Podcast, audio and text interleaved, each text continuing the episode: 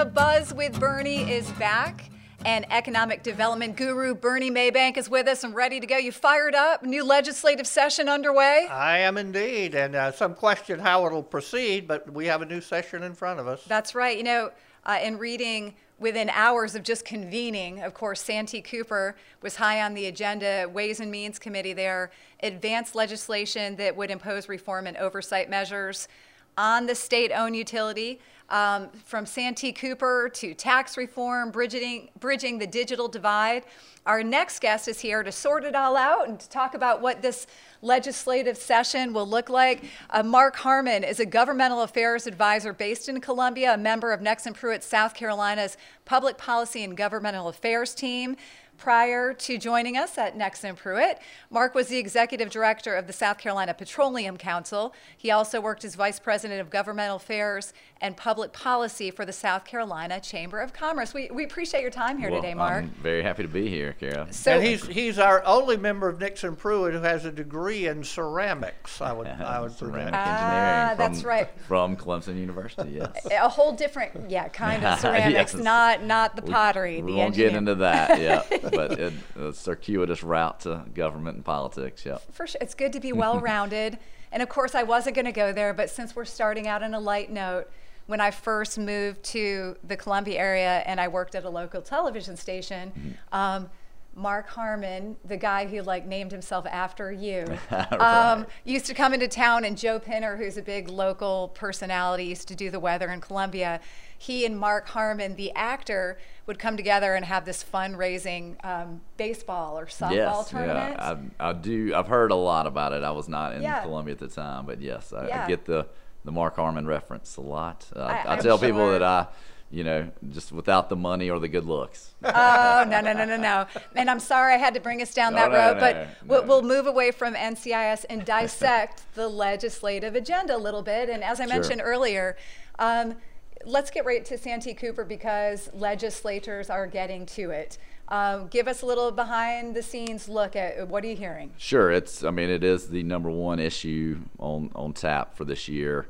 The the House Ways and Means, as you referenced, was immediate in their uh, addressing of the issue. They came in directly and with the intent of taking it up before they even got on their, the budget, which is uh, obviously another major piece of legislation that is is required that the state pass every year. Uh, so we immediately went in and started talking about Santee Cooper, and really, the, the it comes down to two issues: whether to sell Santee Cooper, the asset, in whole or in part or in piecemeal, or uh, to reform it and, and keep it as it is, but with you know new standards and um, regulations to oversee the the operations of Santee Cooper. So what the House Ways and Means Committee has passed out already. Uh, it's it will be on the floor of the House for debate in in a couple weeks. But uh, that that measure proposes to set up a committee of three House members and three senators uh, to be decided upon um, in the future. But that that committee would conceivably look at the sale of Santee Cooper.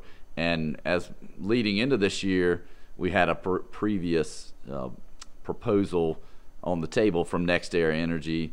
They had actually, I guess, would be conceived as the winning bid uh, as the Department of Administration uh, ruled upon last year. Uh, they they took all bidders. Uh, they d- kind of dissected all the, the proposals and and uh, and chose NextEra as the most promising bid and put that before the, the General Assembly.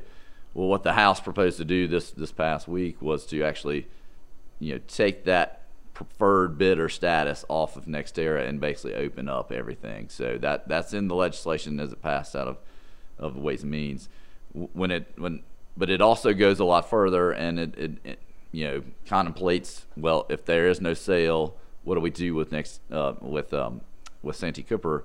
And so it has a number of reform ish, uh, initiatives in there, and essentially would allow the, the Public Service Commission to have a lot more oversight into Santee Cooper and the operations, and be it rate increases, uh, allowing for public input, appeals of decisions, and that sort of thing, and also where Santee Cooper can site their new projects or new generation facilities. I, I think some of the issue there too. I, I know at least one reform Mm-hmm. uh, option was shot down because some called it kind of window dressing.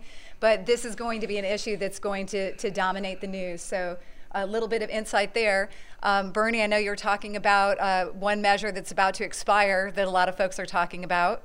Yep, it's the abandoned building uh, tax credit, which has been very important. Uh, it's worked marvelously.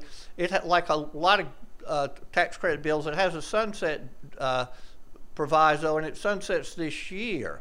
So if you're a developer, and, and a lot of times the, the, the dollars don't work on development projects without that credit. But obviously, if you're a developer, you're going to go very slow, not knowing if that credit is going to be renewed or not. Any any prediction on whether they're going to give that a priority? Well, a prediction I can tell you that the bill has already been introduced. It was pre-filed this year, uh, leading into session by Senator Scott Talley of Spartanburg. And you know, yes, you, you mentioned it's been very critical for the redevelopment of a number of areas across the state.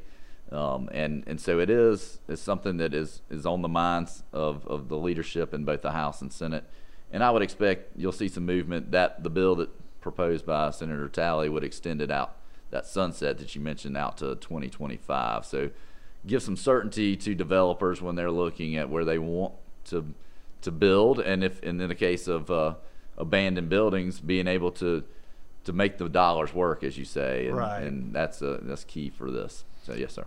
And, uh, and they're going to have to make it a, a priority status. Is, but to most legislators, it's fairly mundane. Do you, do you anticipate them trying to give it some sort of priority status? I would think so. Uh, you, you also have to realize that the money tied to this is essentially contingent every year. The but it has to be budgeted within the annual appropriations act. So the extending the credit, the the ability of the legislature to provide the credit is key. And yes, it has to be done this year, otherwise it will sunset. And getting back to those in the development world have to know it's going to be there. And yeah, I do I do believe that there'll be some priority put to it. And, and with that being said, too, I mean, I know we're just getting started, and it's a weird year with the pandemic. Um, but are there voices behind the scenes from what you're hearing or seeing?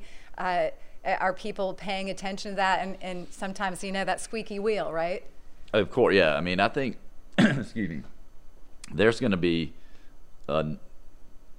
dealing with COVID and trying to operate as normally as possible, um, and and taking up you know you know a number of issues. It's it's going to be a balancing act. How how do you do it, and you do it safely with with everything that's going on? I think these are it's going they're going to have to prioritize and i think the legislative leadership are, are kind of know that and and it's, the, it's our job to help them uh, kind of find those squeaky wheels sometimes um, and and and hopefully address them in a in a expeditious manner so i think we we'll see that and you know in a truncated session that you won't see as many meetings or as many bills that are coming through uh, but that that one would be up on the list One, one last thing on Santee Cooper, obviously in my domain. Santee Cooper, as a state agency, pays very little taxes. They actually do pay some taxes uh, established in 1942, and I, I don't think that number's gone up. But they don't pay property taxes. But by contrast, SCE&G was the largest property taxpayer in South Carolina. If Santee Cooper were sold to NextEra or another private company, the, the tax payments that new entity would have to make would be huge. As I say, Sant- SCE&G is the largest property taxpayer in the state. So that's good for state government and that's good for local government, but rates by definition would have to increase tremendously. Has the, has the General Assembly discussed that aspect of it? Yeah, I do think it's a balancing act. Yes, they know that Santee Cooper is an asset for the state, and it's also uh, the rates, at least uh, on the the retail customer side, are, are pretty you know competitive. uh, You know, at least in relation to the southeast. So yeah, that's that's something that they are talking about, and ultimately, yeah, it's a it's you have to decide which uh, what's the better investment long term for South Carolina. Um, we talked a little bit about COVID and the South Carolina Developers Association, SCEDA, released their agenda. We're starting to see agendas, legislative agendas being released. And of course, um, COVID 19 business liability Mm-hmm. protection is on their agendas and, and the agenda of many others. Where do we stand with that? What are people saying? Where do we see it going? And, and surprisingly, South Carolina is one of only three southeastern states that doesn't have it Florida, West Virginia, and South Carolina. Well, I think uh, as, as it happens, the bill was introduced yesterday, uh, that being uh, January 14th, and uh, Representative Tommy Pope uh, introduced the bill on the House side. I would expect a, a companion bill in the Senate to be coming soon. Uh, last year, with the kind of in and out of session that we weren't really able to, to really get into uh, actually addressing it, there were several committees studying the, the issue uh, that went on for several weeks. But when the time came, uh, the, the the House and Senate were only in session for a few days towards the end of the year, and we're we're not able to take it up. Uh, but this year, again, putting it out at the beginning of the session is going to give a little bit of time and a, an opportunity to prioritize and allow for both sides, uh, proponents and opponents of the bill, to come together and, and hopefully generate some compromise. And I think, you know, there, we were close to, to getting there last year, and at the end of the at the end of the day, it just we didn't have enough time. Uh, but I, I feel like you'll see again on the list of priorities is certainly going to be uh, one gets a lot of attention, and uh, hopefully, hopefully we can see some movement there. But neither neither House nor Senate passed it last year. So by definition, it, it, it didn't go anywhere at all. But No, you yeah. anticipate something more this year? I, I, I would anticipate it, it getting through uh, the, the excuse me the House where it's been introduced. I think that the li- the likelihood of that is pretty high. Um, once it gets to the Senate, the more deliberative body of the two, um, where the rules can kind of dictate um, how how a bill is uh, passed or whe- whether it's passed or not. Uh, I think you may uh, may see it slow down over there, but I do believe it'll at least get get over the hurdle in the House. Okay. Then uh, on the tax side, um, Tommy Pope has reintroduced his sales and income tax reform plans, and those bills were put together by a committee appointed by the Speaker, what, almost four years ago. And on the income tax side, it basically has one rate for everybody, so it simplifies it. On the sales tax side, it repeals a few exemptions, not many, but it subjects uh, subjects a whole bunch of services to sales tax.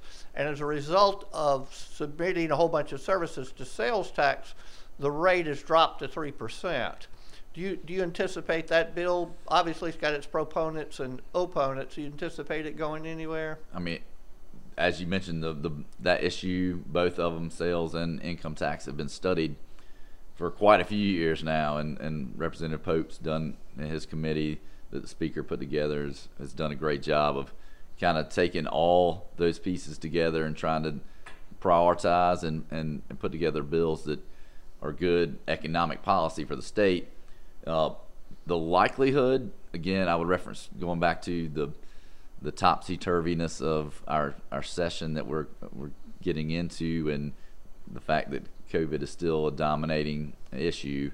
Um, something of that magnitude in an ish, in an in an time of the economic uncertainty that I guess we're in, it's going to be. I think it's going to be pretty difficult to see a lot of movement on that this year because just because of the fact that you know we don't really know how long term the fiscal affairs of the state are going to look. You know whether revenue is going to continue along at a.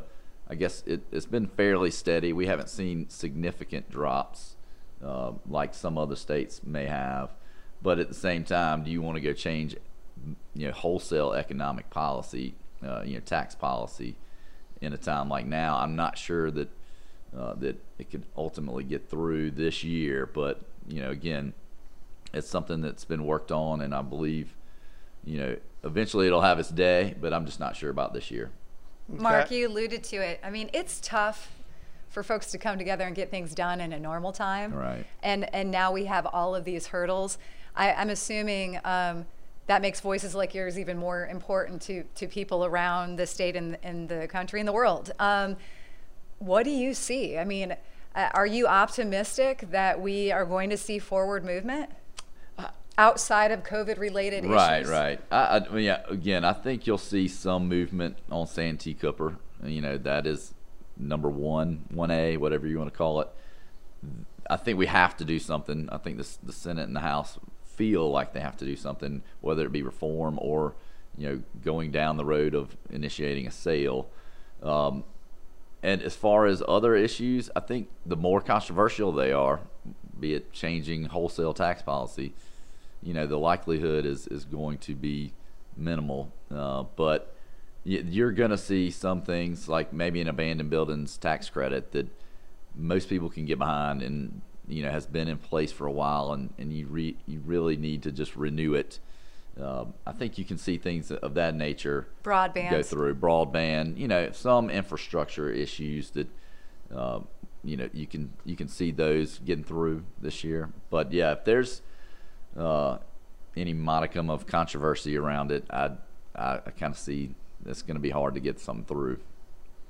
And then on uh, the South Carolina Manufacturers Alliance is, is very interested in, in preserving the unemployment trust fund.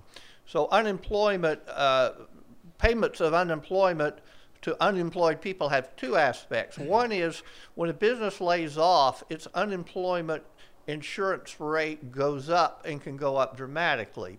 South Carolina uh, had, had already in place a statute that says that if you lay off during a time of a national or state emergency, that doesn't count. So that South Carolina was one of the relatively rare states that had that in, in, in place. But the second uh, aspect of it is, is the trust fund itself. And obviously it's been depleted. U.S. Congress has, has replenished it.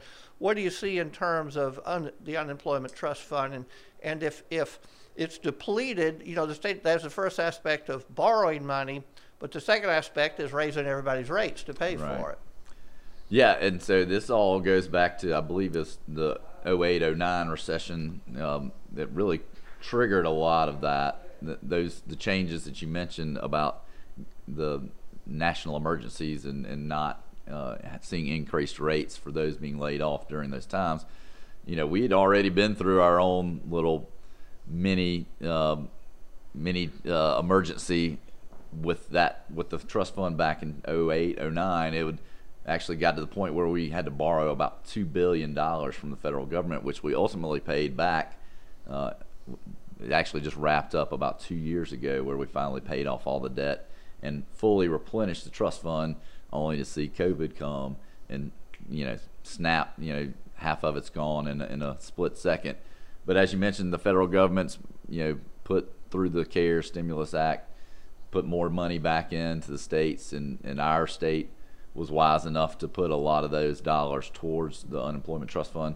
Looks like there's going to be another round of, of I guess stimulus, if you will, coming from the federal government. So I think on the at least on the near term, you're gonna you're not going to see a real adjustment of rates. Uh, I don't think that'll be a, a need, um, at least not now, and hopefully, um, hopefully, as we see ourselves transition out of the you know the pandemic uh, get people back to work at a you know more normal rate. And yes, I mean it when the when the trust fund goes down, there are triggers in there that are you know intended to raise rates on uh, on the businesses that are doing the laying off. But in this case, there are protections because in a lot of cases was no fault of the business. Then on the budget, so the state budget, the state is on a fiscal year, not a calendar year. It ends on June June the 30th. Right. So we're about half, we're a little slightly more than halfway sure. through it. The, the state very prudently uh, didn't adopt a new budget last year. They just rolled over the prior budget.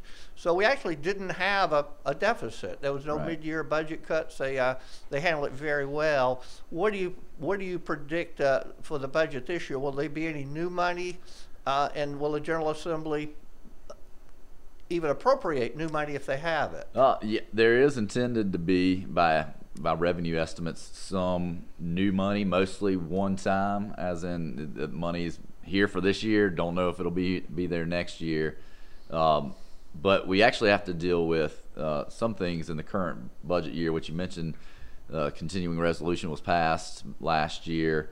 Um, in I guess around May, the, before session technically ended the first time, and so that that continuing resolution that we're operating under now, uh, they do want to tweak some of the things that they didn't get to do, um, and one of which would be uh, step increases for teacher salaries, uh, which are you know actually promised under statute, uh, contingent upon funding, but in this case they they did not uh, they didn't put the step increase in in the fall when they came back to wrap things up, and the intent the House actually um, took up a bill this week that would you know take fifty million dollars out of the contingency reserve fund for that very reason to, to actually fund the step increases for the current year ending June 30th, which you mentioned. For next year, starting Ju- July 1, yeah, I think you're going to see a very modest conservative budget, uh, like you know, Chairman of Ways and Means Murrell Smith and Senate, Senator Leatherman in the in Senate Finance did a wonderful job of making sure that we didn't overstep in, in times of uncertainty. And I think you'll see the same thing. You know, they we also we also have very good uh, budget analysts, revenue estimates coming in, and I think we want to be conservative. Uh, we all do as taxpayers and and business people in the in the state, and I think we have a good stewards in, Right. in Representative One, Smith. one last question in that Leatherman. regard. Uh, Governor McMaster unveiled his executive budget uh, a few days ago. Historically, both the president's budget and the governor's budget are dead on arrival. The legislative Right. bodies pay no attention. Hasn't Governor McMaster, though, had a little bit better luck with his executive budget? I, I, I feel that's a very good characterization. He has, I think, done a better job than most of actually trying to, you know, work with the House and Senate in developing some of his initiatives, as opposed to, you know, blindsiding the legislature, laying something out there that maybe they haven't been, you know, read in on or bought in on. So I think the governor Governor McMaster is a very savvy negotiator in that way, and uh, he's done a good job. And I think there are some uh, aspects of his budget that that you'll see get some traction this year. Yes, sir. And Carrie, you didn't know this, but I was in, the Maybank Amendment was in President Obama's budget two or three years. A, a, a Senate, U.S. Senate finance staffer heard my speech to the Senate Finance Subcommittee related to conservation easement deductions for golf courses. so I was told I was in the Obama budget for two or three Wow, years. Wow, that is interesting. um, I learned things outside of the normal scope about Sure. this man, um, from honey harvesting to the Maybank Amendment. Well, and Bernie bucks. When I was coming along, they were we called them Bernie bucks. Those are the ones the Department of Revenue go went and found. That is Unpaid awesome. taxes, right? That is awesome. Well, Right. we really appreciate your time and your you. insight. I know it's going to be a crazy year, so we hope you'll come back in and check in with us again. Mark Harmon is a governmental affairs advisor based here in Columbia and is a member of Nexsen Pruet, South Carolina Public Policy and Governmental Affairs team. Thanks for being here. Thank you very much. And thanks for joining us for this episode of The Buzz with Bernie. See you next time.